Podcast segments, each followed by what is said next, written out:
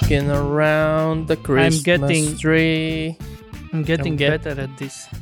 Jā, nice. Jā, ir Ziemassvētku laiks, visiem labs prāts un sirsniņās ir tikai mīlestība un basketbols. Mm, Divas dienas head- mēs jau esam uh, nolaiduši. Jā, jāpiezīmē, ka ļoti notikumiem bagāts divas dienas. Jo tas, kas notika šīs naktas spēlēs, pirmkārt, uzvarēja ļoti daudzi underdogi. Nu, noteikti vairākums.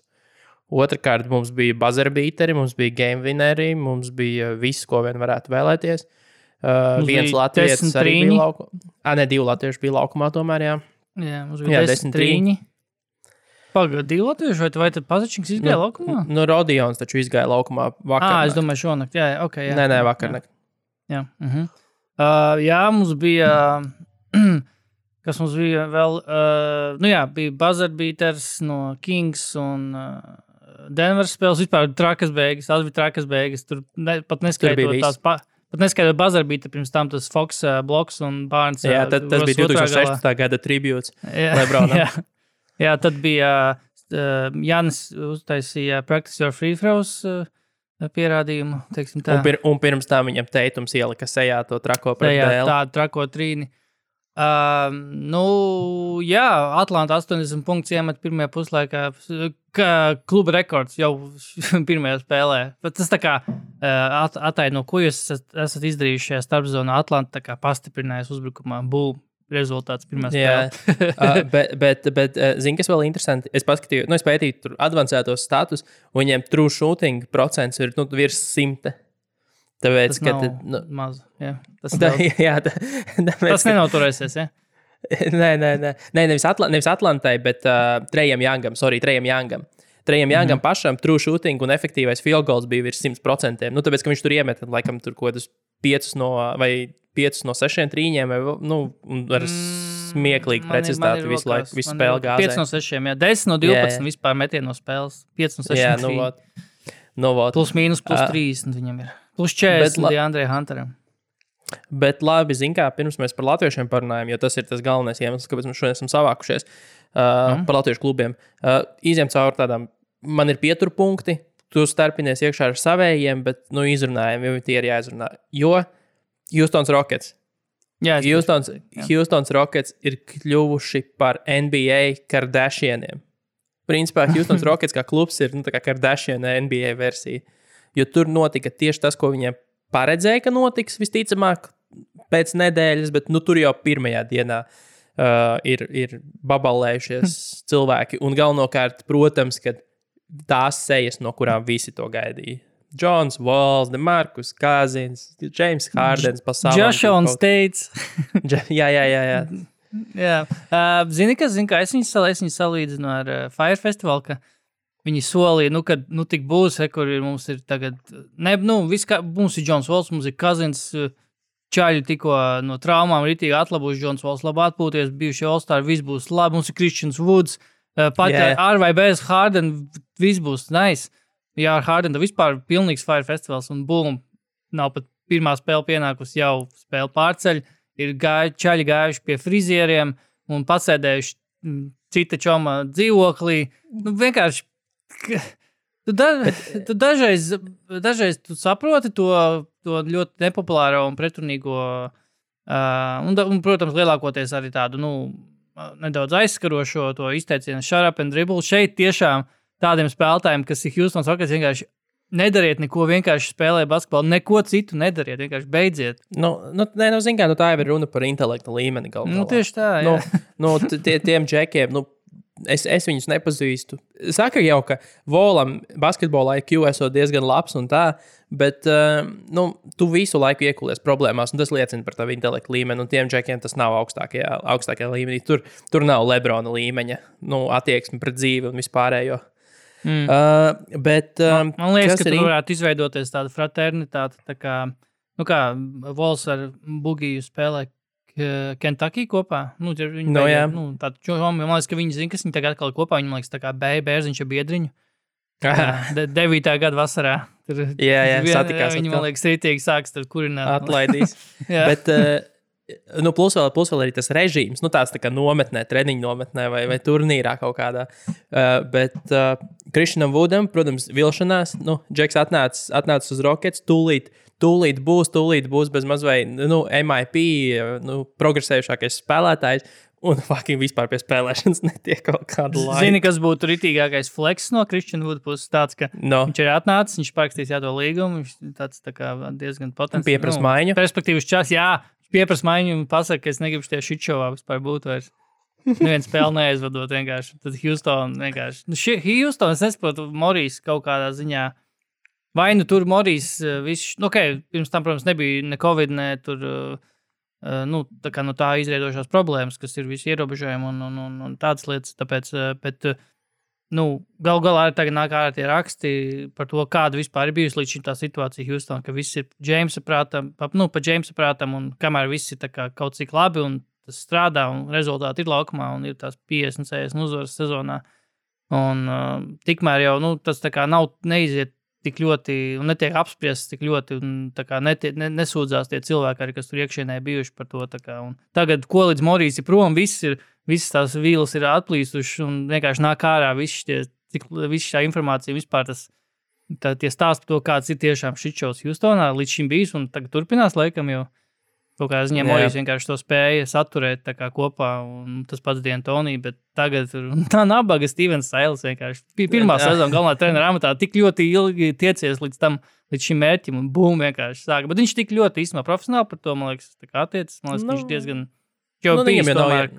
nu, jā, Čo- nu, zin kā, nu, viņam nav pamata kļūt emocionālam šajā Nē. sakarā. Un viss tas tāpat Jā. neko labu ne. Nu, jo īpaši ar šiem džekiem. Saprot, tu varētu vēl pat būt, nezinu, emocionāls, apelēt pret kaut kādām cilvēciskām jūtām, kad tu tiešām runātu. Nezinu, ar Lebronu Džeimsu, vai ar Kevinu Durantu, vai tur Stefu mm Mhm. -hmm. Kariju, kurš, nu, acting up, ja, bet vismaz, mm -hmm. nu, tu ar viņu var kon- normālu sarunu vēst. Ar šitiem džekiem jau nevar neko pat sarunāt. Nu, nu, viņi ir 49. vidusskola. Nu, es, es, no offense, bet vienkārši tādi sportisti, es tāds esmu saticis, kas tur nāk ārā no turienes. Mm. Tā jau labi, tā jau labi Miķeļi, labi sporto, mm. bet, nu, klausies, tur tāda izpratne par dzīvi ļoti, ļoti attālināta no realitātes. Man liekas, Uh, pirmā, pirmā pazīme par to, ka šis varētu eskalēties tālāk, teiksim, arī uz šo sezonu, bija tas, ko Daniela Hausa izgājienu burbuļsakā. Nu, kad Tajā komandā Jā, ir čaļi, kas ir tādi, nu, tādi wildcard. Jā, nu neko, Hārdenam, Hārdenam cerams. Es ļoti ceru, ka viņam sāks, sāks par spēlēm vilkt nost tos 200 plus tūkstošus es kat, ļoti par ceru. katru Es spēli. ļoti ceru. Es ļoti ceru. Jo Jo. tiešām līdz šim, nu, ok, tagad ir tas, ka tur tiek izmeklēts tas. Atkal tas noplūdušais, kārtējs noplūdušais kaut kāds video, ka viņš kā ir kaut kādā tusiņā. Protams, visi saka jau uzreiz, ka ballīte. strip clubs, protams, kur gan citur, viņš galvenais, ka tajā savā postā pēc tam Hārdens pasaka, ka nē, ka tas nebija strip clubs, tipa, for your Ew, ew, information. ew. Nē, bet zini, kā viņš nedrīkst apvainoties, jo tur tas apgaismojums un viss izskatās kā stripklubā. Kurš savā Jā. mājās vai balītē taisa šitādu nu, apgaismojumu Jā. un, un to uh, iekārtojumu un dekorācijas? Ja, ja tu dekorē savu balīti kā stripklubu, tad rēķinies. Bet, nu, arī tas, ļoti sevišķi neiedziļinājās tajā detaļās, ko viņš tajā tekstā bija rakstījis, bet tā doma bija tāda, nu, ka es, tur tā, dzim, tā bija, tas bija, tā bija ģimene kaut kādam ļoti tuvam cilvēkam. Jā, un, jā. un tur, ķipa, kā jūs man varat to aizliegt, apmēram, domājot, vecīt. Šī ir ārkārtas situācija, šis ir fucking pandēmija. Tad tiešām tev laikam nedala vēl projām. Nu, kur mēs atrodamies šobrīd? Kur atrodas Jā. līnija, kur atrodas vispār kāda vispār nosacījuma visam šitam? Un ka, un ka, viņš bija ne, jā, ka viņš bija neizpratnē par to, ko viņš vispār ir pārkāpis. Nu, Jā, jā, nu, viņš jā, saka, ka es taču biju tikai aizgājis tur, kas ir Jā. tieši tas, ko nedrīkstēja darīt, Jā. kur bija rakstīts, bija rakstīts protokolā. Uh, ka, labi, pietiek, šitos cilvēkus gaidām, kas tur notiks. Es ļoti ceru, ka viņi sāks spēlēt. pārcelt, jā. Man, Kad viņiem ir nākamā man- spēle? Viņiem ir Ziemassvētkos. Mm, Mm, Ziemassvētkos nav. nav, nav, okay, nav, tad viņiem ir laiks atgūties vēl. jā, Bet tie saslimušie ka- laikam no- bija Maklamors un tad uh, tas uh, teica, tas rūki- Nu, Teica, tur bija, es lasīju ziņas, ka Maklamors bija, bija nesaistīts. Viņa kā- dēļ nesākās tā kaut kā- izsakošana, kas, nu, kur ir jā, tā kā, uh, nu, meklēšana, kas ir bijuši ar viņu kontaktā. Maklamors jau bija izolējies. Tas teica, bija tas, kur, kur dēļ tur sāka tie kristi. Bet esot vairākiem, es lasīju, ka vairākiem esot nu, pozitīvi testi uzrādīti. Viņi tagad, vat, va, tiem, tur bija, man liekas, ka trīs gadījumi minēti, neskaitot Meklamoru un to mm -hmm. teitu, kuriem esot uzrādīts pozitīvs. pēc tam kaut kādiem esot negatīvs parādīts. Un Nu, pēc tam viņi Volam un gaidīja vēl kaut ko. negatīvi. Jā. Nu, karoč, viņi tur gaida, jo tie pozitīvie gadījumi it kā esot bijuši vairāki, bet uh, nav Mm. saprotams, vai tas bija viltus pozitīvs vai tas bija īsts. Mm. Bet, nu, Tev labi, bi- redzēsim. Pēdējais jautājums. Tev fantāzijā ir tikai no Houstonas Woods. Ja? Jā, Uh, Man nav neviens no Houstonas. Savam safe. uh, No nu, OKC es esmu arī, excited. man liekas, man neviens nav to. I'm good. Nu, es, es, es biju excited par to, ka Vuds varētu spēlēt, jo nu, tas būtu viņam ļoti labs, Nu, lai jā. sev parādītu. Bet, nu, labi. Uh, ejam Nu, tālāk. Mazā ziņa sneakerheadiem. Uh, Andreja Gudala izgāja laukumā ar Yeezy. Yeezijos, uh, bet Yeezy basketbolu. Nu, uh, Bija tāds Westa modelis kaut kāds. Jā, jā, jā. Dizainētās basketbola kurpes. Iepriekšējais modelis bija aizliegts, jo viņš bija laikam reflektīvs. Bet uh, tagad viņam ir kaut kāds jaunais, kas, ir, uh, kas ko drīkst valkāt. Un Andrejs Gudāla ar, ar tiem esot nospēlējis šodien. O, jā, es redzu bildi.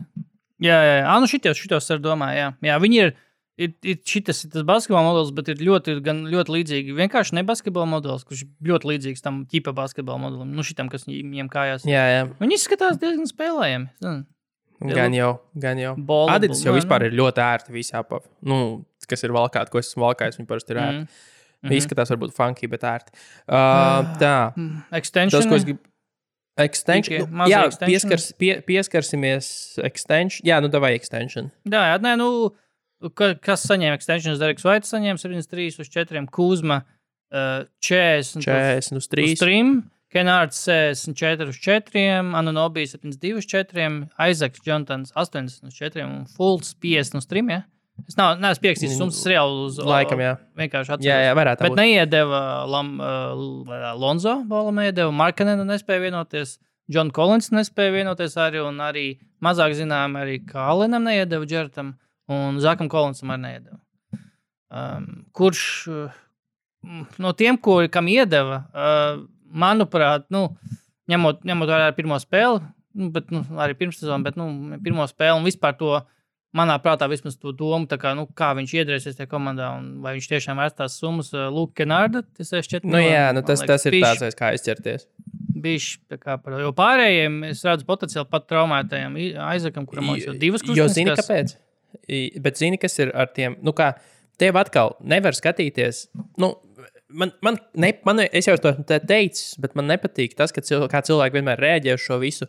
Vienkārši paskatoties, summa, cipars, mm. atcerās viņa pagājušās sezonas bez maz vai vidējos rādītājus, un tad eh, pārmaksāts vai, vai, vai nu, pārsvarā pārmaksāts. Nav nevien, nekad neviens bļāvis pretēji. Bet pirmkārt, jārēķinās ar to, ka nākamais brīvo aģentu tirgus, kas būs 21. gads, no, no piecu kārtu ēdiena, uh, Vincentā ir kļuvis par Pakistānas kebabu, jo visi zvaigznes parakstīja. Tas nozīmē, mm. ka tiem spēlētājiem, ko viņi tagad paraksta, visticamāk, tāpat būtu jāmaksā vai nu tikpat, vai pat vairāk. Jo, ja tu gribētu noturēt, piemēr, tā- piemēram, tādu anonobiju, redz, viņam kāds piedāvās, kuram, nu, kuram nav ko ņemt, nauda visiem būs, bet ņemt ko nebūs. Un piedāvās, un tad tev būs vai nu jāpielīdzina, vai jālaiž viņš prom. Tas -hmm. nozīmē, ka nu, skaidrs, ka tev kaut kas viņam ir jāmaksā. Nu, nav variantu. Un arī tas ir kaut kā cilvēkiem jāpieņem, ka tās summas jau nekļūst mazākas. Tas Jā. Ir ar katru gadu spēlētāji nodarbojas ar biznesu. Viņi sev prasa maksimālo, ko viņi var izsviest kopā ar aģentiem. Viņi tur netaisās, ah, nu jā, nu es esmu kaut kāds šitāds, un tad performance review, un tad tev sarēķina tā valgu. Nu, brāviens, nē, nu, viņi nodarbojas ar fucking biznesu, un viņš prasa un prasa. Nu, ko, nu, tā dusmošanās uz cipariem ir kaut kāda neloģiska. Man liekas, tā mm. ir parasta NBA ekonomika, kas tikai un vienīgi ies uz augšu. Vēl, vēl, jo vairāk, nu, bez tāda liela kraha, kas nu, tomēr arī ar visu pandēmiju, ticamāk, baigi nebūs redzams. Tie spēlētāji mm. jau nesāks pēkšņi saņemt uh, 3 miljonus sezonā uz, uz 6 gadiem. Nu, jā, un arī lielākajai daļai, nu, visiem šiem galu galā ir sep- 18. gada drafts, kas laikam sanāk, jā? 18. Jā. Uh, nu, tie ir arī, tiek arī maksāts ar, uz, uz potenciālu galu galā arī. Nu, es varbūt tik, to tik ļoti neatiecinu uz Kanāru, kurš drīzāk varētu būt kaut kāds trade piece, jo es neredzu, ka viņš būtu, uh, nu, klipers nākotnes kā kaut kāds spēlētājs, kurš, tā, kur, kurš būtu viņu plānos. Jo man liekas, ka tur tāpat visi tie plāni apstājas, cik ilgi tur būs Pauls Čorčs un Kavai Lenards. Uh, bet, uh, bet pārējie visi, es domāju, tur tiešām ir. Galu galā man nav iebildumu ne par tādu nobiju summu, ne par to pašu fulcu summu, jo tu arī jāņem vērā tas, ka vienkārši visi šie lielie kuri, kuri būtu bijuši it kā brīvi aģenti nākamā vasarā, visi ir parakstīti, principā, visi ir nost. Un tad, Nu, principā, jā, tāpēc komandas vienkārši nav reaģē- dot. Nu, jā, viņi reaģēja uz to un vienkārši tā kā, ok, nu, tad vismaz noturam savus, teiksim, tā, čaļus. Un pat, bet jā, es tā iedomājos, nu, ka, ja es redzētu, piemēram, ja kaut kādam kanādam iedod 13 gadā, nu, tur 50, kas, nu, nav tik traki mazāk nekā ties tagad, kas viņam ir 16 gadā, ja. Un, tā kā man liekas, liekas, es redzētu, ka 13 gadiem man liekas, ah, nu, that's fine, bet tu redz, ka jau tur kaut kāds 16. Tad, tad liekas, ka, tipo, oh, pats par daudz, bet, nu, tas nav tik ļoti daudz, daudz vairāk. Tā, kā, nu, tā ir, nu, tā ir. Un, un, un tie līgumi, un te, manuprāt, visi tie patsmitnieku līgumi ir tik viegli kustināmi apkārt, neatkarīgi no tā, kas viņus saņem. Jo jā. problēmas, jā, ir ar, ar līgumiem, kur tev ir 40 miljoni gadā, un, un, un tad tu esi Jons Vols vai ne. Mm -hmm. Bet uh, ar šiem patsmitniekiem viņus kā algas aizpildīšanai tā tikai aizlaidīs. Es domāju, ka mm. Kenārds nenospēlēs vairāk par divām sezonām kliparos. Jā. Runāja par 40 miljoniem gadā. Uh, Rudijs Gobērs dabūja panākt. Nu, malacis. Viņš pat tādu atlaidi iedevis. Pi- Pirmkārt, Skidonu pirmkārt mēs varam šo salīdzināt savilkt kopā. Jaunā New Look Jazz izskatās tieši tā, kā es cerēju, ka viņi izskatīsies. Tad, kad mēs runājām par over-unders Jā, tu sezonas, Augstās domās. jā. vi, viņi šonakt pirmkārt izmeta 50 truļus, meta viņus ar 38 preci, precizitāti, šķiet, vai nu, tuvu tam. Jā, 19. Uh, un, un, un, un 83% no viņu izdarītiem metieniem bija vai nu pie stīpas, vai no trīs punktiem. Viņi ir kļuvuši par rokets. Ar, nu, praktiski rokets jau arī vienmēr ir bijusi laba aizsardzība īstenībā. Mm -hmm. un, un, un aizsardzībā, nu, kā viņi nokrampēja, nokrampēja Blazers. Lielā Es- tā komanda- būs bīstama. Un tas pats Gobērs, pasties, kā viņš nospēlēja Rudiju. Jā. Skatoties šī, šīs naktas spēles, nu, cik es esmu redzējis, esmu redzējis trīs, laikam. Mhm. Uh, nu, tā- tiešām redzējis, un tad pārējās kaut kādas tur gabaliņus.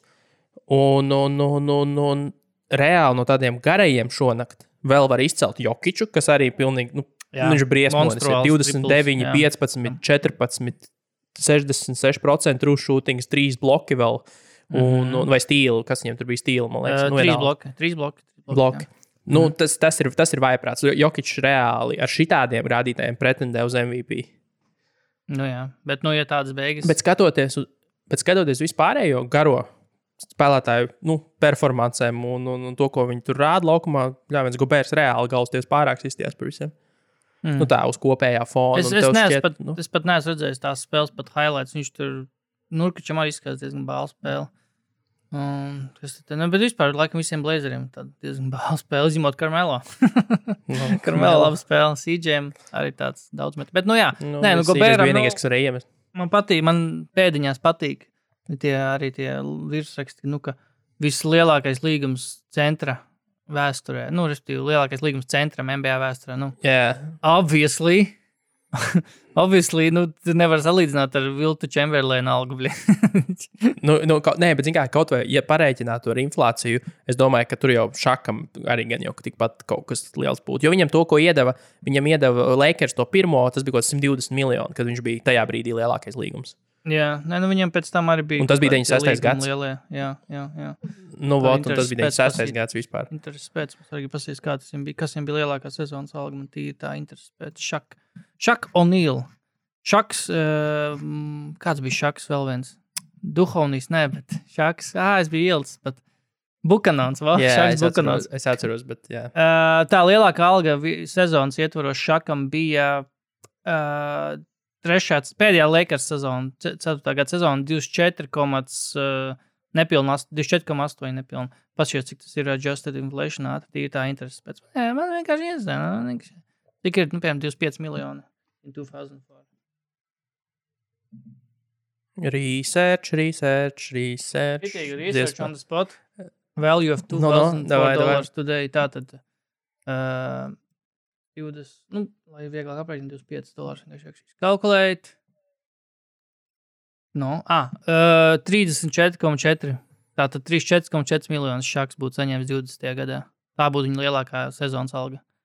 Nu, Jā, nu, kas tu, viņu arī ieliek pie, pie maksiem. Nu, tie ir maks, tas nav vēl supermaks īsti, vai ne?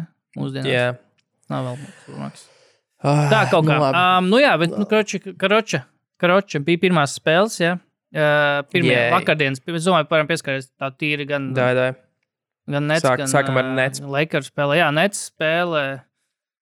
Nu, izskatījās jau, Nets izskatījās. Nu, jau pirms, ja pirms, pirms zona jau liecināja, nu, ka tur varētu sas, sas, sastrādāties gan Kairijs, gan, gan Durants. Un arī pārējie, kas nāk no soliņa, tas pats Laverts un kaut gan Dinvidis starp pieciem. Anyway, Uh, izskatījās ļoti iespaidīgi. Izskatījās ļoti iespaidīgi, izskatījās ļoti motivēti. Izskatījās, uh, Durants izskatījās tā, it kā nebūtu bijusi 500 dienu pauze. Uh, ar traumas dēļ nu, izskatījās ļoti, ļoti labi, manuprāt. Un, un galvenokārt abos laukuma galos. jā, jā, Kas jā, ir svarīgi? Abos laukuma galos. Man pat ir pieminēts, man pat pieminēts ka tiešām, ka, ka kai, pat Kairijas bija tur epizodes, viena vien toču, varbūt pat divas, kur Kairijas leca tur pēc bumbas. kā Aizsardzībā tur, un, tur uz ceļiem krīt. Man bija tāds, wow, Kairija, ko tu dari? Nomierinies. Bet, Who is this uh, man? Uh, Andrew Wiggins brīžiem Joe Harrisam. Džo Harisam lika izskatīties kā Benam Simonsam aizsardzībā. jo jo pir, Džo Haris pirmkārt bija ļoti vi- tajā visā, ko viņš darīja. Un, un, un es joprojām uzskatu, ka viņš ir labāks par Dunkanu Robinsonu, kā mēs toreiz Jā. strīdējāmies. Īpaši šī Jā. spēle to pierādīja. Jā. Uh, bet uh, Vigins, viņš reāli uzlika tādu lockdown aizsardzību uz Viginsu, ka Vigins nabaks sāk raudāt. Nu, jā, Vigins, Vigins vērtība ir tikai, ja viņš met iekšā, un viņš reāli nemet neko iekšā. Jo citādi viņš ir diezgan, diezgan teiksim, tā, nu, bezjēdzīgs spēlētājs tieši Wa- Warriors Viņš sistēmā. meta, Jo, viņš meta, viņš meta garbage time. nu, tieši, jā, arī un tas, tas pats Vaismans arī meta garbage time. Viņš tur skat, skatījās 19 punktu beigās, bet viņš visu viņu samet principā garbage time. Un arī pēc spēles to, ka, oh, ļoti labi debija. Nē, tas Nē, ir bet- nesvarīgi. Nē, bet- godīgi sakot. Nē, bet zini, kā es vismaz es piekrītu, jo es to spēli redzēju. Nu, es viņu noskatījos visu. Es arī. Uh, Vaismans izskatās labi. Problēma ar Vaismanu ir tā, ka viņš brīžiem izskatās pēc Viginsa, bet brīžiem pēc Blake Griffina, pēc savas spēles stila. Bet viņam ir tas pareizais funkcijas. Viņš man arī piespēlīt iedot. Viņam mm. ir pietiekami normāls nu, handles. Viņš nu, var, var iziet arī pats cauri. Un tad mm viņš tā balansē starp. Tad viņš, oh, kā Bāms ar Bajo, un tad, oh, nu, kā Vigins tur kaut kādas. Ap, pa, a, atliecienā tur mēģina mm. kaut ko, vai, vai, vai neieliek no augšas, kaut ko tur Jā. mēģina pret dēlīt no apakšas mest. Viņš ir ļoti, es nezinu, joprojām latviešu šo vārdu pareizo. Viņš ļoti raw. Teiksim, tā, Ja, bet- viņš bet tā, tur bet to labi iedīgļi. Jā, nu, tur redzi, jā, tieši tā, tur redzi tos, tos iedīgus, tur redzi to potenciālu. Bet brīžiem tiešām viņš var būt tur tiešām unikāls spēlētājs, kurš var no viena gala līdz otram pārdublēt. Bija tur epizodes, man liekas, vairākas. Bet viņš cīnīja bumbu un skrien pāri vai bumbu drillē pāri. Un dažās epizodēs viņš vienkārši nevar nu, grozīt apakšiem. Es domāju, fuck, kas ir pirmais, otrais piks, really? Mm. Uh, bet, nu, jā, viņš izskatās pēc J. Ferro no SNL. ir Tas, ir tas aktieris J. Ferro. Viņš taisa, viņš nezinu, taisa ne- daudz impressions. Viņš šāku ir ļoti Mhm. labi imitējis arī. Bet, uh, No.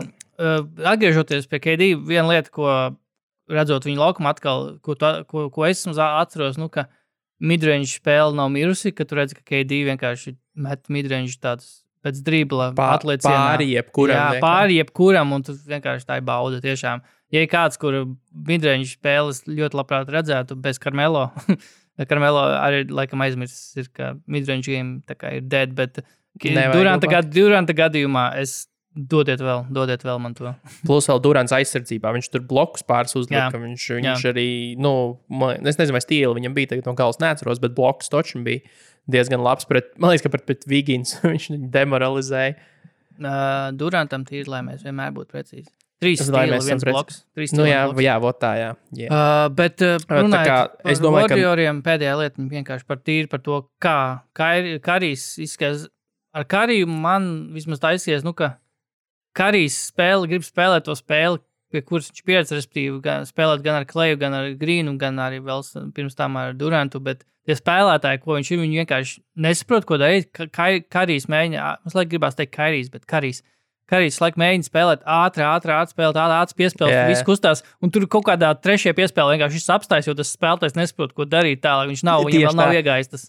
Viņi, viņi kaut kādas pirmos, pirmos četrus uzbrukumus. Nu, Man, man bija tāds patīkams pārsteigums, o, viņi mēģina, nu, tur Jā. skrien cauri aizsegiem, viņi kaut ko tur jā.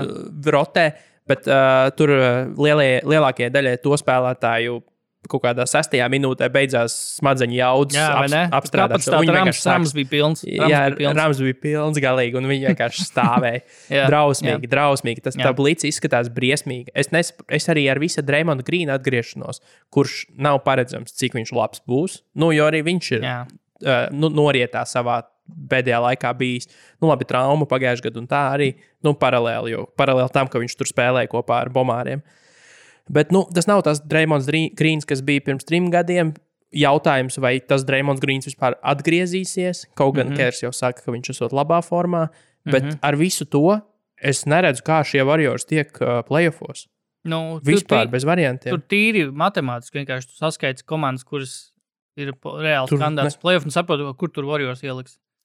Tur nav vispār nekādu variantu. Tu tie, tie spēlētāji nesaprot, ko viņi dara. Tsunami Jā. papīra arī viņš tik māk ielikt kādu putbeku, bet tas arī viss viņš pelda. Viņi visi pelda pilnībā. Es domāju, ka Kers sev, sev smadzenes pagrieztēm izšķēdīs kaut kādā brīdī šo komandu trenējot. Tsunami, Papī un Vigins, kuru kopējā vērtība Warriors ir pāris simts miljoniem aptuveni.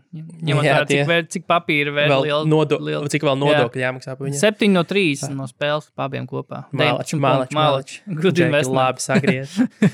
nu, tā kā Tā kā, jā. Kurš izskatījās labi? Rodionam, diemžēl, spēles laiks. Nu, varam aizmirst par to. Pēdējās, jo viņu izlaida jā. pilnīgā blowoutā pie plus 30 izlaida pēdējās minūtēs. Jā, jā. Kas, kas arī Nu. makes sense. Nu, basketbols tomēr nav 13-gadīgs tīnis vidusskolā, vai ka viņi tur pamatskolā iet, jo basketbols ir kā papus. Viņam ir vienas šīs botas, ar ko viņš zāli pļauj, un tad viņš ar viņām pļauj, kamēr zolis nokrīt. Nu, mm. -hmm. Un nec ir tik biezs tas sastāvs, ka viņam nav, nav vajadzības tur rotēt iekšā kaut kādus rodionus, pat ja viņi var kaut ko izdarīt.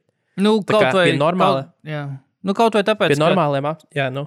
Nē, nu, jā, tieši tā, pie, pie, nu, tieši tā, jā, bet es domāju, domāju, ka tu to pašu gribēji teikt, ka pie normāliem apstākļiem eh, komanda, kura būtu, te, teiksim, jauna komanda, kā viņa bija vēl pirms divām sezonām. Jā, sure, es domāju, tur būtu viens no kaut kādiem mērķiem, nu, kā attīstam to jauno čali, kurucu. Uh, bet red, tur pilnīgi cita komanda šobrīd ir pilnīgi citi mērķi, tur ambīcijas, pilnīgi cits. Tur nu, nav viņiem tas vajadzīgs. Teiksim, tur, ok, jau nu, atvēlam kādu laiciņu arī Rodionam. Nu, tur Jā, jā, nu, tas pilnīgi bezjēdzīgi. tur galu galā tāpēc daudz. viņš- šķīrās no mūsu galu galā arī. Viņi, kas tika draftēts augstāk par Rodionu. un Arī vispār perspektīvas čels bija kā uz vienu dienu. Bet, uh, bet uh, vēl viena lieta, kas liecina par to, cik Rodions ir arī ir ne, nemanāms vispār laukumā, jo viņš tiešām bija nemanāms. Viņš pie bumbas, man liekas, tika ar tajā vienā reizē, kad viņš arī iemet to trīnu. Man liekas, tā arī bija. Viņš iznāca laukumā 6 minūtes, 36 minūtes, sekundes pirms beigām. Un uh, to metienu viņš izmeta un iemeta minūti 21 pirms spēles beigām. Un Mārcis Alberts teica, Rodions Kuruts, kurš tikko uznāca laukumā ar Jā, savu pirmo me- precīzo metienu. 5 minūtes nebija pamanāts laukumā. Tieši tā. Nu, jā, nē, nu, nu zin kā, nav, nav viņa vaina. Diemžēl tiešām tas sastāvs ir tik dziļš, tur, ka uh, visu veiksmi, visu veiksmi. Jo, ja viņiem nesāksies iekšējā plūkšanās, Mm -hmm. tad uh, tā komanda, es domāju, būs ļoti bīstama. Iedomājieties, finālā viņas pret Lakers redzēt, jo tur būtu ļoti skatāms basketbols. Mm -hmm. Bet labi, ejam tālāk. Ejam, pieskaramies ātri abām Los Angeles komandām, kur pandēmija bija, nav vairs, ir vakcinēts. Pandēmija bija vairs nav, un, un, un, un akcijas atkal ir uh, īpašuma cenas atkal ir grieztos. Līdz ar to tie, kas nenopirka no manas uh, īpašumus, uh, svagī bija, nevis svagī, bet uh, kā viņam bija vēl playoff bija. Playoff bija salā. Ā. jā. Jā, playoff bija salā, nenopirka pašvainīgi, tagad vairs nevar nopirkt. Tagad es tikai sēdēšu un gaidīšu, kā turpinās pieaugt cena. Nu, ko, pie, ko piesauca pandēmija, ne pandēmija, playoff bija sakā, nu, ka viņš pagājušo sezonu sāka tikko pēc uh, pleca operācijas, un tagad viņš ir, viņš arī pats bija izteicis, ka viņš tagad ir pilnībā vesels, kas varbūt arī ir tā, šī, šis ir tas rezultāts, bet uh, arī jauna frizūra. Um, tāpat kā Ah, es nevaru ciest, ka visiem, visiem ne? tie Viņš, viņš tā kā pamanīja, ka Kavājam bija tas. Es nezinu, kā to sauc. Tas ebreju, tas, svečturs. jā, jā svečturs. bet kā man, es nezinu, vai Paulam Džordžam arī bija, bet man liekas, ka viņš vienkārši mēģina izskatīties vairāk pēc Kavai Lenarta, un, un tas viņam palīdzēja. Bet, nu jā, 26 punkti otrajā puslaikā, un svarīgos brīžos, tad, kad jau Lakers bija pietuvušies, viņš, man liekas, pats iemet kaut kādas trešajā ceļā, kaut kāds desmit pēc kārtas viens pats, un vispār vienatnē atkal, atkal atvērt to spēli, tā kā, nu, uztaisīja normālu tādu handikapu viņiem, bet, nu, izskatījās diezgan, nu, gulīgi sakot, arī sakrīt ar tiem metieniem. Es negribu būt tā kā izklausās. Nē, nu, viņam bija ļoti augsta precizitāte. Jā, jā, tieši tā. Bet uh, arī tie metieni arī bija tā, ka viņi sedza, principā, man liekas, jebkurš tur bija, gan AD, gan es nezinu, vai Lebrons bija, bet AD toču viņš sedza, bet viņam tik un tā viņš gāja uz priekšu. Man liekas, ka ja tas būtu burbulis un viņam būtu AD priekšā, un viņam viss tā apkārtējie faktori būtu tie, nu, arī tas, tas narratīvs ap viņu, man liekas, ka viņš būtu, nu, nu nu, nobijies, bet, nu, būtu tā, ka, nu, viņam nebūtu tās pārliecības. Šobrīd, man liekas, viņš ir atdzīvojies no jauna, man liekas, šobrīd. Kā, man liekas, ka Bet, būs nu, labi. jā, zini, kā pirmā spēle, redzēsim. Uh, zini, kas man ļoti iekrita acīs. Lakers būs reāls problēmas ar, ar centriem. jā, Gazols jau tāds tika nekāds. aprunāts, nav formā. Montres, viņam beigās bija labi stati. Viņš Jā. viņu sakasīja. Jā. Bet realitātē, ja jau uz viņu visu laiku izdarītu spiedienu, viņš netiek galā. Viņš nevar rebounds savākt. Un, un, un viņš netiek galā, galā ar garākiem. Tu kaut ko, nu, reāli viņš. Montres tev nevar nosekt. Tur pat tāds, tāds uh, Pols Čorčs mierīgi iet, uz, iet cauri un, un, un, un, un, un Mm. zem groza jūtās diezgan ērti. Jo, jo Montres netiks galā zubats. Viņam, tad, kad, tad, kad ir abi ir nu, teiksim, tā loktīna, zubats viņam ceļ nost uh, bumbas visu. Un, un, un Montres ir tāds uh, nu, aktīvais, aktīvais uh, dzirkstele vai ne uzbrukumā, bet aizsardzībā būs švaki. Būs švaki viņiem. Nu, jo īpaši, ja pret viņiem sāk spēlēt tā, kā viņi spēlē pret citiem playoffs. Mm. Nu, kad tur terorizēja tev Dvaits Hovards arī visus tavus. Jā. uh, Jo, jo pagājušajā gadā bija, bija Klipros bija motors, bija Klipers varēja kaut kādā ziņā variēt ar to, ka, ok, ja mēs gribam uzbrukumu čelt, tad mēs liekam monstru, ja mēs gribam aizsardzību, mēs ņemam zubats, tā kā, nu, tā kā staigarojam viņus. Bet tagad Lakeriem nav vēl, vēl jau vairāk, jo viņiem nav Dvaita. Tad viņiem un, un no AD arī prasītu visu, tur, kā, gan uzbrukumu, gan aizsardzību. Ar, nu, ne aizsardzībā viņš joprojām ir, protams, arī lielisks, bet tāpat tā, tajā pašā laikā, nu, Montres tiešām, tā kā Montres trūkuma, liekas, Lakeros vairāk tiks, tā kā nāks, nāks uz āru nekā, nekā kliperos, jo kliperos viņi tā kā jāstagaroja, man liekas, ar Zubats, nu, ka Zubats tieši tas aizsardzības čels, tad noņemam Montres, un tad Montres tikai uz uzbrukumiem, tāpat kā Lū arī tikai uz uzbrukumiem laižam laukumā, principā. Un, jā, bet arī bija epizodes, jā, ka tur, piemēram, ar to pašu Šrūderu kopā kaut kādā ziņā bija izskaties, jo pēc Lū ar Montres pikantrola kaut kā tas, tas sanāca, bet tieši laikā tas pats Šrūders bija likās, varbūt tas kaut kāds pirmās spēles, tā mandrāža vai kas, bet likās, ka viņš par daudz centās. tā kā, nu, Bet arī gan arī pārspēlējās. triple double Jā, savāds. jā citu. tas gan, tas gan, tas gan piekrīt. Bet, nu, bija epizodes tiešām, kur viņš ļoti neatlaidīgi gribēja pats. Neviens cits iedod bumbu, dodiet atpakaļ man uzreiz. Viņš gribēja kairī postapu. Iekšā ārā, ne, nevis postā, bet kā ka- ka Keidī teica, ka, ok, es tev iespēlēšu postā, Jā, bet jā. tu man dod atpakaļ uzreiz. Šūderam bija tāds epizods, ka viņš vienkārši apstājās dribbles, bet viņš principā to bumbu atdeva tikai, lai dabūtu uzreiz atpakaļ un būtu jauns dribbles laika. Bet, uh, kas vēl, kas vēl, nu jā, Gazols iz, izskatās ļoti tik, ļoti tik. Un tāds, nu, nemobils. ļoti Smagnējs. Smagnējs un tāds nemobils, rokas tādas plats, un viņam tas rokas tādas. Tā kā jau Jokučam, ka tie sarkanie plankumi kaut kāds ar pārējiem. Tu, pat- tu ļoti labi zini, jā, tu ļoti labi zini to. Jā. Um, runāju, bet, Bet, uh, nu. nu, nu, nē, Nē, vēl, arī gribu- tas, ka viņš ātri, ātri piezīmes sasita un, un, un, un Jā. netika galā vispār. Kas, kas tieši pretēji par Gazolu īstenībā pirms tam runāja, ka viņš nu, gudrs. Jā, nav atletisks, bet atrodas pareizajā vietā. Jā, jā, nu, viņš jā. tur rītīgi kritārā. Jā, kritārā. jā, lasa spēli, kā labi, bet šitie spēlē, nu, varbūt tās 12 minūtes arī nav objektīvi, jo, nu, jā, kā tu minēji, piezīmes arī bija, bet, bet nu, neizskatījās. Tā aktivitāte bija ļoti, ļoti zema. Bet uh, nav labi manai fantāzijai, man gazols ir fantāzijas, tā kā paņēma viņu pēdējā pikā savā. Nu, ka, Mazums varbūt tur ir metījis, tur 7 punktus, 5 bumbas, 4 piespēles, varbūt kaut kāda blociņa piespēle, kaut ko, jo tur kaut kāds 25 fantāzija punktus varbūt savāks ik pa laikam, bet skatos no rīta divi fantāzija punkti, cik man tur bija no viņa. Tas ok, cool. Thanks, man. Bet um, Sweet. vēl pieskaroties Paulam Sweet. viņus, es nezinu, statistiski, kas tiešām bija spēlētājs, kurš tur tik visvairāk sacepts, bet man iekrita acīs, kā viņš kūzmu cepa vienkārši. Kūzmu ir tik cepa. Kūzmu ir tik cepa, un, un kūzmu ir, zini, man liekas, ka cilvēki bija arī pārsteigti, ka viņiem iedod tos 40 minūtes, ka tā kā par maz, bet būsim reāli. Kūzma ir, he's not good.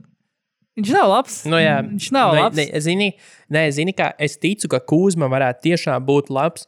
Zini, kur kaut kādā San Antonio, kur viņu iespēlētu kaut kādā, kaut kādā sistēmā. Hmm. Uh, un, un, un, un tad nu, tikai Kūzma, re, kur ir šīs divas lietas, kas tev ir jādara, un dari lūdzu viņas, un vispār Mhm. nedomā, ne, nedomā dari. šeit viņam ir tā kā mazliet jādomā arī pašam. Nu, mm. Tev ir tā brīvāk. Tu esi, šeit tu esi starp profesionāļiem, kuri individuāli arī paši pieņem lēmumus, paši tā ekosistēma visu laiku uh, modificējas. Un Kūzma ir tāds arī, viņš skraida apkārt un brīžiem nesaprot, kas ir viņa loma laukumā un kāpēc viņa, kuriem jāiet. Un viņam visu laiku ir bail, lai Lebrons nesāk kliegt uz viņu. Nu, nē, nu, Jo, man jau, jo ja, jā. viņam, ja viņš būtu kā zaldāts kaut kur, kur ir Jā. viens ģenerālis, kas ir treneris vēlams, un tad Jā. viņam nu, vienkārši katrs dara savu darbu, un viss tā kā pie uh, fabrikā, pie lentas. Šitien tā nav. Šeit notiek lietas laukumā, un tev ir jā, jāatrod, jāizkapā sava vieta, jā- jāatrod sava pozīcija, kur tu esi, ko, ko tu vari pienest šajā Jā. brīdī, un viņš šitī to nespēja. Viņam vajag sekot KCP, piemēram. Jo KCP, man liekas, atrads ideāli savu, savu pielietojumu, un tāpēc viņš arī, teiksim, viņu respektē gan, gan Klačs, gan Ričs Pols, gan Lebrons. Bet uh, Kuzma, man liekas, joprojām spēlē tā, kā, kā komandā, kā Lakeri, kas bija bez, bez, bez Lebrona. Nu, ka, ķipā, Tas bija superstar jā, kūzmē. ka viņš var, jā, ka Lakers tā Kuzma vakariņās ar, ar Dženeru vai ko tur bija. jā. Uh, bet, uh, bet, nu, jā, viņš spēlē tā, it kā, nu, kad viņš, jā, kā tu minēji, jā, ka viņam, viņš nav atradzis to savu vietu īsti. Kaut gan, protams, jā, ok, viņš spēlēja komandā, kas bija finālos, un viņi uzvarēja, viņš kaut ko tur ar sameta. Bet, Ka viņam nedaudz ilūzijās kaut kādās nedaudz viņš dzīvo. Galu galā arī bija tā informācija, ka viņš tā kā ir savu līgumu kā, uh, saskaņojis tā, lai viņam, ir, uh, viņam ir player options. Uh, tajā laikā, kad būs Lebronam un jā, kopā ar Lebronu. Nu, nu, Es Lielais domāju, paga, ko tā kā es pieņemu, ka tā, kad, kad AD un Lebrons par to dzirdēja, viņi droši vien bija tāds, ah, cool. Why? Why? Kāpēc Nē, tieši? nu, nu, zin, nē, nu, zin, kā viņš, bū, viņš būs, kā viņš varē, viņš, kā saka, lai, lai noturētu AD vai Lebronu, tad viņš, nu, varēs pielāgoties. Viņš tāds, es jums iedošu atlaidi klubam, un, un lai jūs varat tur parakstīt spēlētājus. Viņš, viņš nu, bīdīs ģēlis, palīdzēs bīdīt ģēlis. Viņš zina, viņš varētu būt tas. Lakers. Viņš varētu būt tas čalis, kurš, teiksim, nezinu, viņš tā kā, nu, tāds, kurš, nu, ar nu, modē un domā ļoti par savu ārējo izskatu un tomēr, nu, deito tur slav, slav, slavnības, kā mēs zinām. Man liekas, ka viņš tā kā, nu, tādai savai nākamajai beigai varētu teikt, nu, ka, nu, jā, es tur, es, es paņēmu peikat, tā kā, nu, tur, lai mēs pēc tam varētu, Jā, jā. pēc tam labāk spēlēs parakstīt. Nu, es tā kā upurējos Le, Lebronu saskaņojām un AD, tā kā, nu, jā, it's, it's, all, it's all in the news. Tieši tā. Tas viss ir, to visu var Nu, viņš, ir, izlasīt. viņ, viņš, ir fi, viņš ir altruists, principā, Nu, filantrops. viņš var- viņš varētu teikt, nu, ka man, man, man, uh, man kliperi piedāvāja maksu. es, es paņēmu, neņēmu, es, jo, es, jo, jo reāli, esmu lojāls. es esmu lojāls un es, es reāli gribu cīnīties par tituliem. Kliperos es nevaru izcīnīt titulu, un pat kā pirmā opcija. Tā kā, sorry, ne, nepieņēmu. Um, vēl Labi, pēdējās lietas, labi. pēdējā lieta. Nu, nu. Lakers flex, ka viņi neizskara baneru, kamēr fani nav uh, ieradušies Ah, arēnā. Tas nā, tāds es pat fle- nepamanīšu. to. Ir jebkura cita komanda izkārt pie pirmās iespējas savu baneru, vai tas būtu pirmais vai piektais Lakers. Nē, mēs varam pagaidīt, viss kārtībā. Ta, ta, tas ir viens. Otr, otrs flex, numur divi, protams, ka dārgākie gradzeni visā NBA jā. vēsturē. Definitely. Jo nu, tas arī tur arī bija Sīrijas. Sīrijas Tur redzēja, ja, kas tur tu detaļas, kā tur bija. Tur tas viss Nu, māma elements, un, ir, jā, jā. jā, tas viņa lo, Tur māma elementi iekšpusē visi ir retairotie džērzī Jā. vēl, un, tur, un arī tas komentētājs, vai kas viņiem bija. Tas, nu, tas, tas, tas cilvēks balss kaut kas, kas Jā. arī nomira. Jā, jā, jā. Tā Nu, kā, ko? jā. Šīs naktas spēles, Davai. tad laikam Washington Sixeri. Um, Nu, tu skatījies, es neesmu tikai skatījos. highlights, esmu es, redzējis. ska- Pastāsti, sākās, ļoti, sākās ļoti uh, attraktīvi, jo mm, un lielākoties dēļ Westbrook, kurš ļoti, ļoti, ļoti vēlējās visus savus komandas biedrus zīmes priekšu, vienkārši izcīnīja bumbu. Viņš ir pirmās, visas, man liekas, tā un izskatījās, ka viņš izcīnīja visas pirmās bumbas, ko, kas Vašingtonē bija tur pieejams izcīnīt. Viņš izcīnīja visas bumbas, viņš uzreiz skrēja un bija kaut kādā, kaut kādā ziņā līdzīgi tā kā kariem, ka uh, viņš, ties komandas biedri nav vēl pieraduši pie tā, kā, kā grib spēlēt viņa līderis. Nu, šajā gadījumā Westbrook. Ka Westbrooks tā kā, vai skrienam, skrienam, skrienam, ātri, tālu piespēlēt, tur nav neviens, ka tur Tomas Brants vispār, tur, ko, ko man jāskrien, ko, kas, kas notiek? Pēkšņi, bet. Nu, Uh, to, to jau jā. arī simbolizēja tā pēdējā, uh, pēdējais moments ar, ar Simons un, un Simons Danku. jā. Nu, kur, kur arī Westbrooks ar Bryantu abi aizskrēja virsū Embīdam. Nu, nesa, nesakoordinēja Jā, viens jā. otru. Un, un, Nē, nu tā apņemšanās ir noteikti, jo tā komanda gal galā viņa bija vadībā.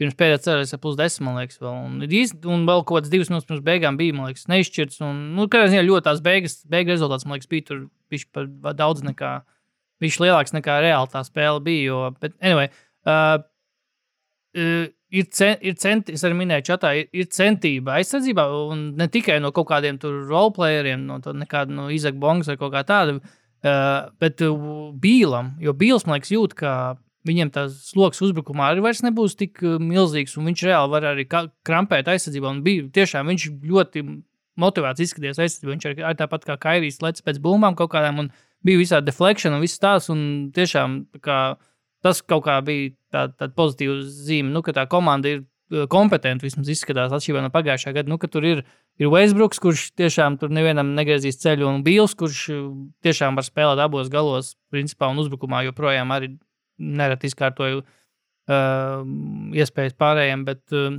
tas pats uh, Robins Lopes īstenībā ir ļoti. Viņš ir, man liekas, ja jādefinē kāds spēlētājs, kurš dara melno darbu, tā, tad tas ir Robins Lopes, kurš, ok, viņš tur, man liekas, sapelnīja kaut kādā piezīmēs diezgan daudz pret MBD, bet viņš ir tāds, nu, Bet labi, Kait, tas, tas tomēr ir MBD. Nu, jā, tas tomēr ir MBD. MBD tur pa trījiem tur mēģināja iespiest, nesanāca ar tur MBD vienkārši nospiest, bet tas pat, bet Ro, Robins Lopes, viņš tur es vēl vairāk esmu pārliecināts, tagad, kad pasečnikam būs ļoti grūti noturēties tajā komandā, jo Lopes nāk no soliņa un viņš savās 15, 20 minūtēs ļoti daudz dod tieši aizsardzībā. Tur statistikā tiešām tas neparādīsies tajā plikajā statistikā, virspusējā statistikā, bet ir tā ar acu testu, viņu skaties, viņš, viņš ir visur. Principā, tur, ja tur kāds nāk uz grozu, viņš tur ir, un, vai, ja nebloķē, tad vismaz jā, traucē tos metienus. Tas, tas man bija tāds arī pozitīvs piezīme. Dāvis Bērtāns uh, vispār sākumā ļoti maz pie bumbas tika, godīgi sakot, vispār visu, ko viņš iemet, viņš principā tik bija visi pēc kaut kādiem pirmiem pieskāriem. Un, un, un, nu, nu, viņš ar spēlē, man liekas, tikai 20 minūtes. Ko es nesapratu, jo kāpēc viņam bija vispār ierobežojums? Tur bija kaut kādas, kaut kādas veselības problēmas. Nezinu. Nav nejausmas. Arī, to, tas arī bija pirmā dzirdēšana, ka viņam Jā. tāds ir. Viņam, pēc, nu, mēs, pēc šīs naktas mēs tur naktī, uzzināja. naktī čatā vienkārši kaut kas rakstīja arī jā, tieši pirms spēles, ka būs 18 līdz 20 minūšu ierobežojums. Dairs, Dairs mošu iemet čatiņā kaut ko. Nu, varbūt viņš Viņš vienkārši par vēlu pievienojas nu, tā kā tai komandai. Es nezinu, varbūt tāpēc. Tāpēc viņš kamēr viņš pievienojas, varbūt tas.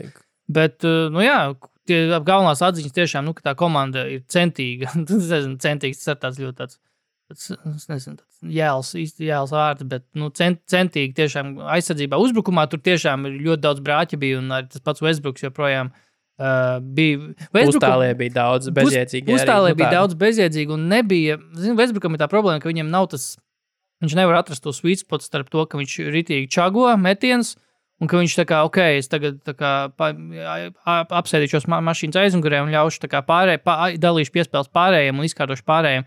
Viņam nav tas vidusslānis, vidusslānis, tas vidusceļš starp to un to, ka viņš čago. Viņam ir vai nu viņš čago tos metienus un uzņemās un pārspīlē visu, vai viņš tā kā, ok, tā, nu, tā uzskatām uzreiz, kā, ok, es tagad speciāli nemetīšu. Es teiktu, speciāli Jā. nemetīšu, bet es visiem maksimāli mēģināšu izkārtot metienus, bet es tiešām spītīgi nemetīšu pat, ja es tur bez esmu no 3 metrā tālumā. Tā, viņam nav tas tiešām tas sweet spots atrasts joprojām 12, 13 sezonā, kurā viņš ir NBA šobrīd. Bet jā, tipiski viņa spēle. Pirmais triple-double Wizards debijā. Tā kā jeb, vispār. Jā. jā, tā kā neviens no. Nu, viņš visticamāk viens pats pārspēs uh, Veizards triple-double rekordu jā, šajā sezonā. jā, tur nav droši vien augsts viņš. Bet jā, zaudējums. Es nezinu, cik viņam kļūdas bija. Kļūdas pieļauju, ka bija um, arī tās. Nu, es vismaz redzēju vairākas. Es nezinu, cik tur bija. Kļūdas sešas. Nu, jā, apmēram, tā arī izskatījās. Bet uh, tajā pašā laikā, jā, plus, plus 10, plus mīnus viņam ir. Avdija, Denis Avdija izskatīja, viņam varbūt nebija tik daudz iespējas uzbrukumā, jo viņam reāli divi metieni tikai bija. Bet uh, viņš īstenībā aizsardzībā nav, arī nav tik sūdīgs. Viņš tieši kā viņam, viņa, viņa, viņa teiksim, tā, laikam, jau pamazām varētu kļūt par viņa firmas zīmi, tas, ka viņš, kā Tims Dankans, vienkārši rokas tur laiku gaisā un izbrīnīts par katru sodu. Bet, bet viņam jau, viņš jau pats šito teica. Viņš kaut ko. Toļies lasīja pēc šīs spēles, vai kur, jo arī izcēla, ka viņam nu, labs, labs domāš, nu, var redzēt, ka viņš aizsardzībā zina, ko darīt. Mm -hmm. Viņš jau teica, nu, tas jau ir, tas nāk no tā, ka viņš no 16 gadiem ir kāpājis Makabī. Mm -hmm. Un, un, un ka tur tev kočs patei, ir pateicis, ja tu, nu, ja tu kritīs ārā, tu laukumu neredzēsi. Mm -hmm. nu, Mhm. sēdēs uz beņķa, un līdz ar to tur tas ir iedzīts. Tā nav. Es vēlreiz atkārtoju. Tā nav augstskola, koledža, ASV, kur dari, ko gribi. Jā. Un tev vēl visi laiza, laiza pēcpusi, jo tu ienes naudu. Jā. skolai un, un treneriem un visiem pārējiem, kas tev zem galda darījums sarunā. Mm. Tur šeit, šeit Eiropā tā nespēlē tā, un nekrāmējas. Līdz ar to tas ir iedzīts viņam iekšā. Viņš to pats Mhm. ir atzīmis un viņš zina. Un līdz ar to viņam ir vieglāk to. Mhm. Nu, viņš acīm redzami zina, ko darīt laukumā. Jā. Um, vēl viena lieta par Westbrooku. Jā, Westbrookam bija 15 piespēles, un uh, es tagad vēl pārbaudīju. Trīs no tām bija, jā, uz, tri, uz trīs no tām bija uz trījiem no četriem dāvju trīņiem. Un, uh, es pieļauju, ka, nu, es pieļauju, bet tur arī nav baigām gaišreģim jābūt par to, bet es domāju, šī tendence noteikti turpināsies, jo Westbrooks tiešām, viena lieta, ko viņš var, viņš tiešām izkārtoja, viņš, viņš taisa uh, daivu, nu, respektīvi, iet uz grozas laiku un met ārā daudz, un tā viņš tās savas piespēles sakrāja un dāvis. Um, pat ja tie trījņi daži bija, tie, kas iekrita, bija super tālu. un Tas nebija tā, ka, o, ideāli izspēle. Nu, tā, ka viņš reāli met, tāpēc, ka viņš ir tā kā, relatīvi brīvs, nevis tā, ka tur uh, super brīvs viņš būtu. Bet, uh, nē, es domāju, ka Westbrookam, Westbrooks, uh, viņš vēl tāds nedaudz arī, kā, kas īstais vārds, uh, ierūsējis nedaudz arī bija tie metieni, arī bija tādi. Nu, bija arī klusē kaut kāda bija tāda rītīgā ķieģeļa, un, bet nu, tas arī, arī pat nevarētu, nevajadzētu pat novelt īstenībā pat uz to, ka būtu ierūsējis. Man liekas, tas arī ir, vai tā arī ir Westbrook spēle. Viņš met tos ķieģeļus, bet es domāju, Bērtānam, es domāju, būs, būs ok. Es nedomāju, ka viņam būs sevišķs kritums. Bet varbūt es Nu, pat, ga, nu, nu, nu. Ne, ne, nu, galu galā jau eh, tas, ko es saprotu, ko es redzēju, nu, es, es tiešām izspēlēju, es neskatījos spēli šodien. O, ka pa lielam jau nebija tā, ka. Nu, es, es, es palasīju, es aizgāju palasīt komentārus, ko man patīk no rīta izklaidēties pie kafijas. jā, Jā? nu, skaidrs, ka bumbu vajadzēja vairāk dot dāvim un tā. Nu, Bet, jā. uh, tu skatoties, vai tad bija tā, ka šausmīgi kaut kādā brīdī nosprūda uzbrukums, vai drīzāk vienkārši bija vairāki brainfārti aizsardzībā, Mm. nu, un kas, kas tev iegāza beigās? Mm, tieši kāpēc zaudēja viņu vai kas? Nu, Be, jā, beigās nu, bija ķipa- brainfart, beigās bija reāli brainfart. Bija, man liekas, divi pat tie danki, no ko Simons vienkārši palaida. Atceros, bija viena epizode, kur viņi nāca laukumā, kaut arī divas minūtes pirms beigām. Man liekas, ka Vašingtonā bija priekšā pat ar plus 4, negribu samalot, man liekas, ka plus 4 un pum, pēc timeouts reiz vienkārši dabū brīvu danku no Simons un pašās beigās ar tas danks vēl no Simons. Nu, Tur vienkārši pietrūkst tādas galotnes tādām, tādām komandām. Tur Westbrookam pirmā spēlē, tur es domāju, tur nav vēl īsti apredzes ar to. Bet es domāju, ka tā komanda, nu, domāju, būs, būs sakarīga. Un, un viena lieta, ko es piefiksēju, vēl pēdējā lieta, nezinu, precīzi analītiskos datus, bet ko es pamanīju, ka diezgan daudz stagaroja Bīlu un Rasu, nu, Westbrooku. Uh, jo bija tiešām uh, epizodes, Jā. kad tiešām Bīls bija ilglaicīgi laukumā, un tur darījās visu, un tad Westbrooks bija tikai laukumā, un tad mm, tikai kaut kādos ceturdaļas sākumos vai spēles beigās, tikai abi bija laukumā. Tas man kaut kā, es nezinu, man patika.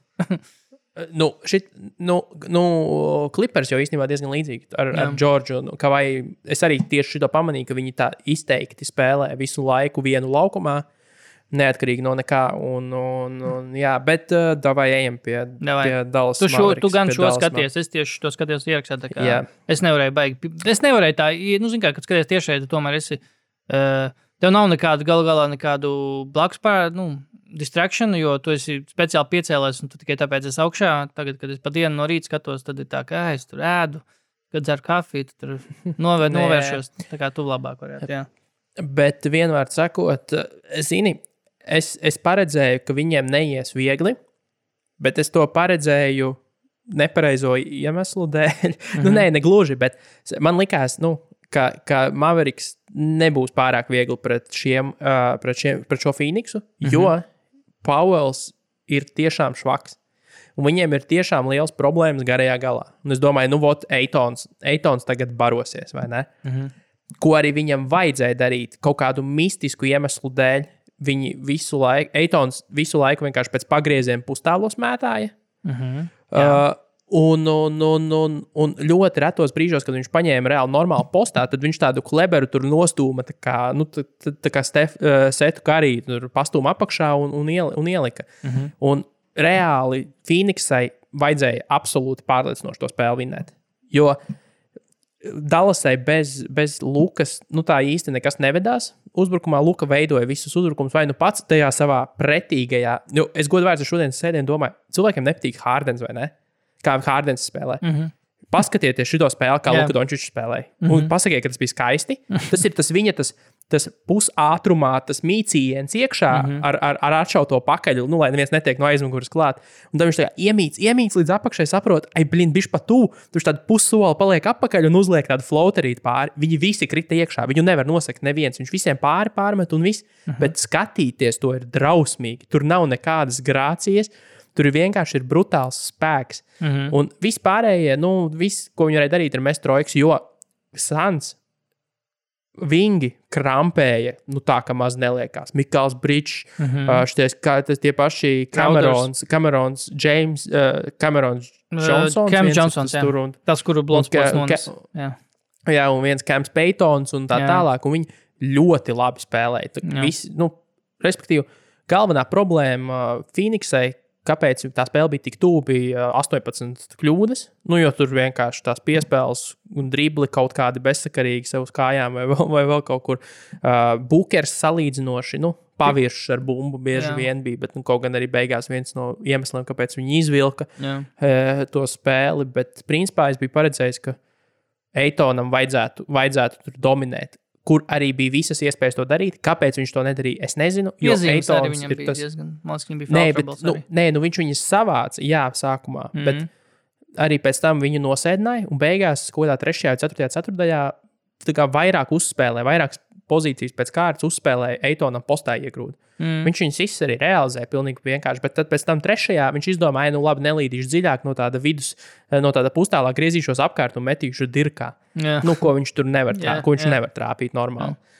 Un Eitons ir tas fenomens, ka tu uz viņu skaties, viņa aizsardzība ir nereāla. Viņš var nostāvēt reāli pret Dončiču aizsardzībā. Mm -hmm. Viņš, viņš kājās tiek līdzi un mierīgi var patraucēt. Un tu uz viņu skaties un saproti, ka viņam ir Antonija Deivisa līmeņa talants iekšā, Mm -hmm. bet viņam ir whiteside attieksme Jā. pret lietām. Un, labs un viņam sejā, viņam arī vēl tā seja ir, kurā tu paskaties. Un viņam ir tāds, es negribu problēmas. Nu, respektīvi, es negribu baigi saspringt par lietām. Jā, jā. Un, un, un tas ir tas, kas noraks, manuprāt, sans. Jo viņiem garajā galā ir reāls problēmas. Viņiem ir tas, uh, tas tur, tas, jā kā to, kā to sauc. Tu, to nāk, uh, nu, jā, de, ne, desmitais numurs ir rookies. Tas ir tas rookies viņu. Bet viņiem ir vēl viens, kas nāca ar 30. man liekas. Es Smits. uzvārdus viņiem. Smits. Smits. Jēlins Smits, ne? Bet tas tas rookies. Tas, tas ir rookies. Tas ir rookies, bet viņš arī Tas ir. Bija desmitais numurs, kā viņš sauc, uh, Jones, ne? Jones?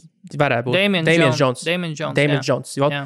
nu, arī viņi, viņi ir labi spēlētāji, bet viņi visi ir zaļi. Viņiem Jā. ir ļoti zaļš garais gals. Viņiem vispār nav nu, tā tādas izpratnes. Tur viņiem, viņiem kā ēst vajadzētu Hovardu. Tur.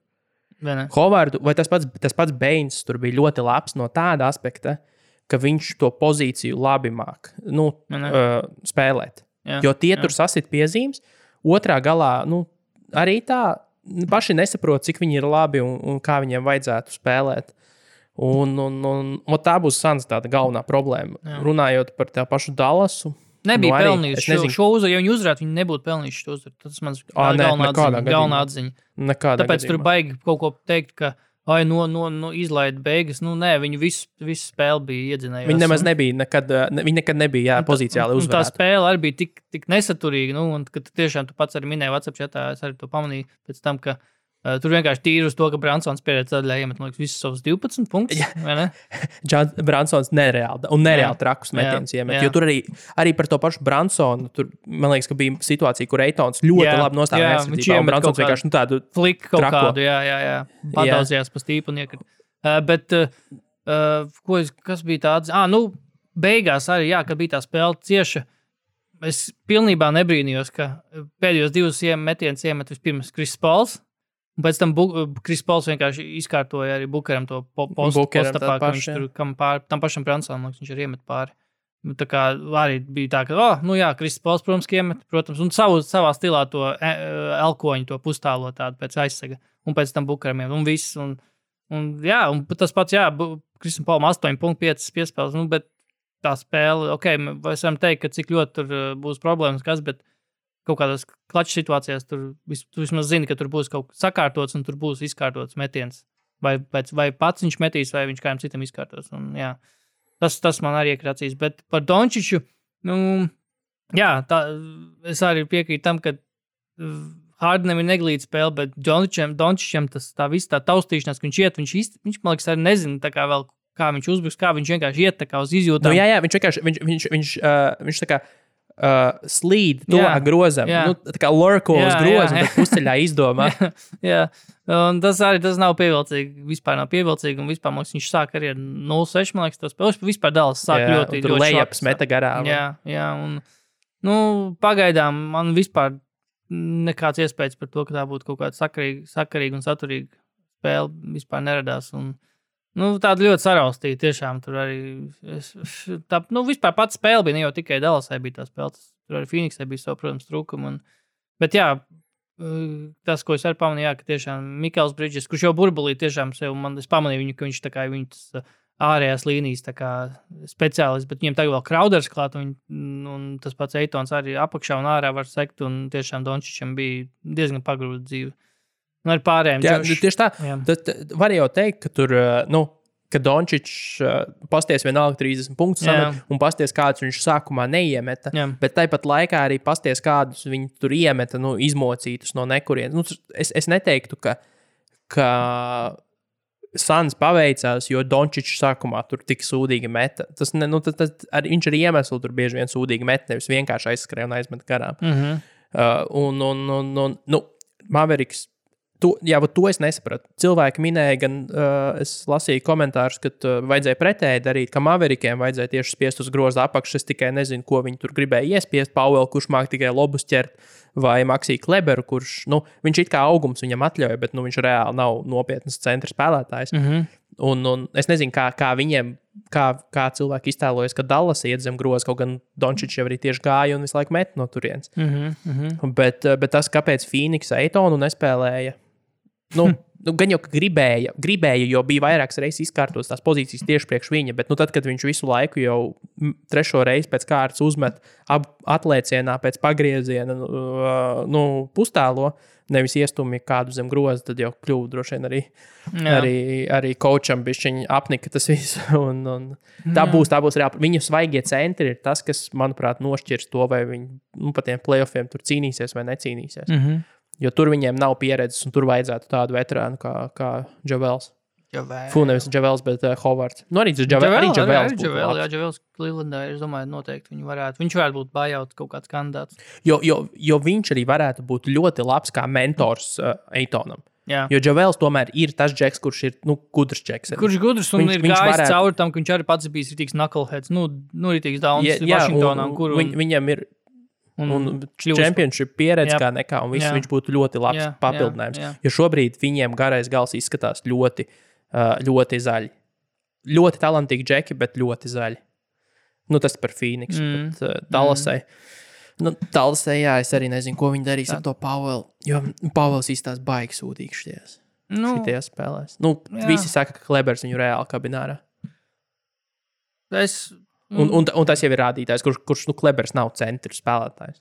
Klebers nav, nē, viņš ir vairāk ārējais. Nekā, viņš uzbrukumā ir ārējais, aizsardzībā viņš pat arī jau sāk sekt ārā cilvēks, arī daudz arī vairāk. Bet, bet, viņam, bet viņam šobrīd arī viņš, viņš brīži vien sēdz eitonu reāli, jo nebija neviens cits, kas viņu varētu nosakt. Kolīs Steins 6 minūtes. Nu, nu Kalijas Steins mēģināja, un tad, nu, tur, tur it kā, it kā tā kā jā, bet arī es teiktu, tas bija vairāk eitona. Nu, Mm. Eitona izdarības, jā. nevis Kaulijas taina kaut kāda šausmīga aizsardzība, kas bija biedēja, biedēja prom. Jo es nezinu, kāpēc Eitons nespēlē tā kā MBīts. Jo reāli Eitons varētu spēlēt kā MBīts. Jā, bet uh, man liekas, ka mēs, mēs nonākam pie tā, ka zinu, ko dēls vajag.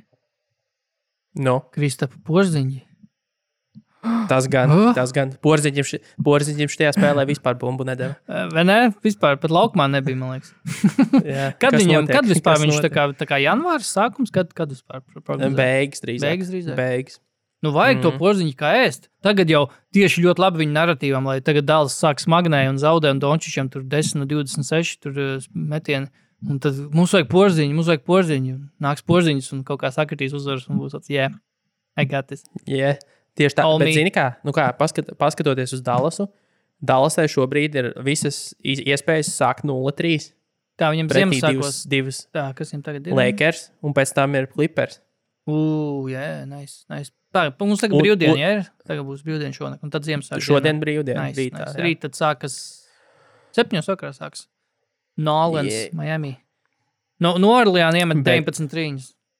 Starp citu. Nu, malači. Malači. malači. JJ. Uh, bet, uh, nu, karuč, kā, Lakers spēle ļoti labi, manuprāt, parādīs to, kā, kā vajadzēja izskatīties arī Suns spēlē pret, uh, pret uh, Dallas.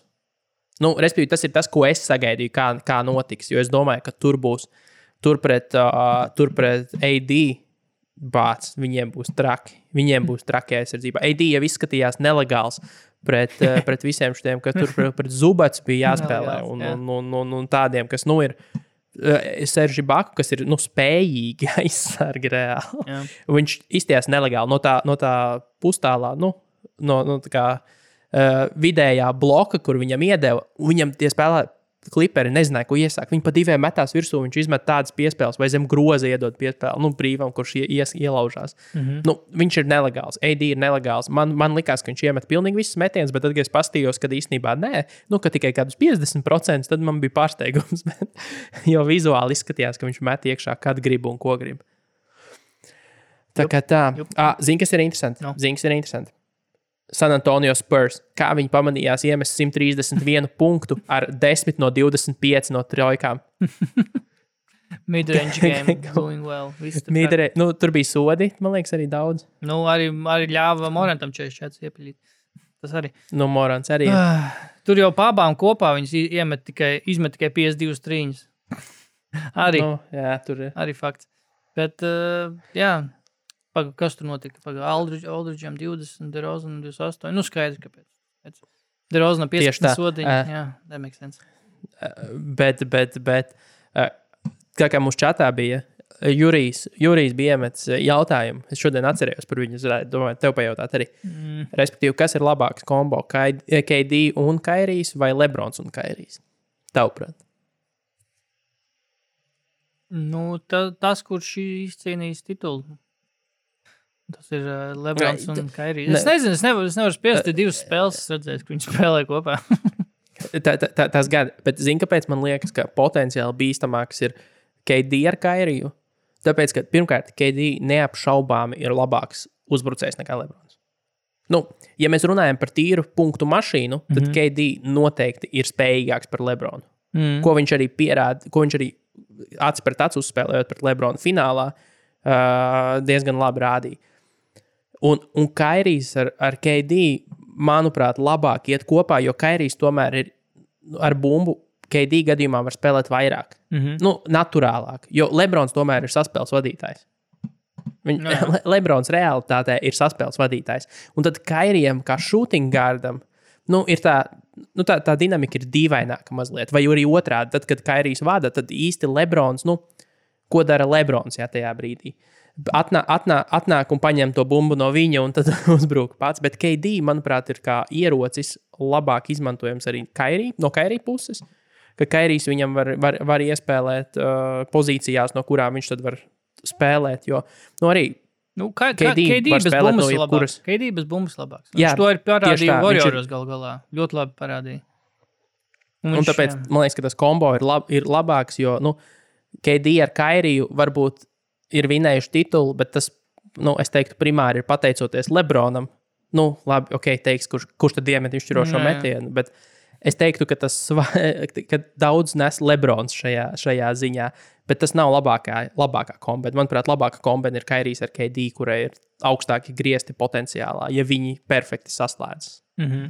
Jo viņi komplementē sevi viens otru labāk, manuprāt. Nu, du, Durantu vismaz līdzinājā pieredze rāda, ka Durantu vienkārši var ielikt uh, sistēmās kaut kādas. Lebronā tur ir tikai nu, Lebrona sistēma, mo- more or less, vairāk vai mazāk. Lebrons rāda sistēmu. Jā, jā, jā. Durantu var ie- iesludināt sistēmā kaut kādā vismaz. Tā kā jā.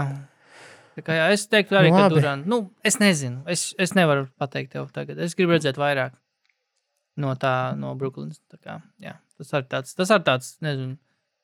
mm, Hold your horses jautājums, manuprāt, bišķiņ. Pagaidām, pagaidām. Jāpagaida, jāpagaida. Labi, davai, mētam mieru, jāiet uz Ziemassvētku vakars svinēt.